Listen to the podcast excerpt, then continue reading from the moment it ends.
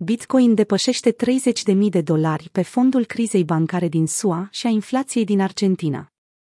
Prețul Bitcoin experimentează o revenire puternică, îndreptându-se spre douăzeci și nouă de mii cinci sute de dolari pe douăzeci și șase aprilie, înregistrând o creștere de șapte virgulă optsprezece la sută față de minimele sale din ultimele douăzeci și patru de ore. Această creștere pare să fie alimentată de îngrijorări noi cu privire la stabilitatea băncilor din Statele Unite, în special a First Republic Bank, care a raportat o scădere semnificativă a depozitelor și o scădere cu cincizeci la sută a acțiunilor sale. Această criză bancară continuă a amintit investitorilor de problemele care au existat încă din luna martie, iar analiștii cripto prevăd noi evoluții.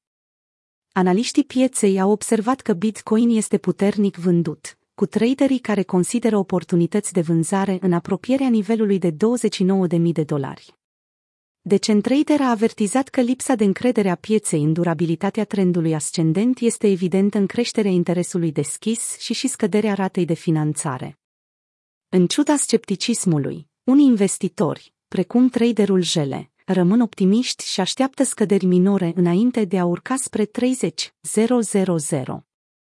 Între timp, Argentina se confruntă cu o criză de inflație fără precedent, care a condus la devalorizarea monedei sale, peso argentinian, ars, la un minim istoric față de Bitcoin.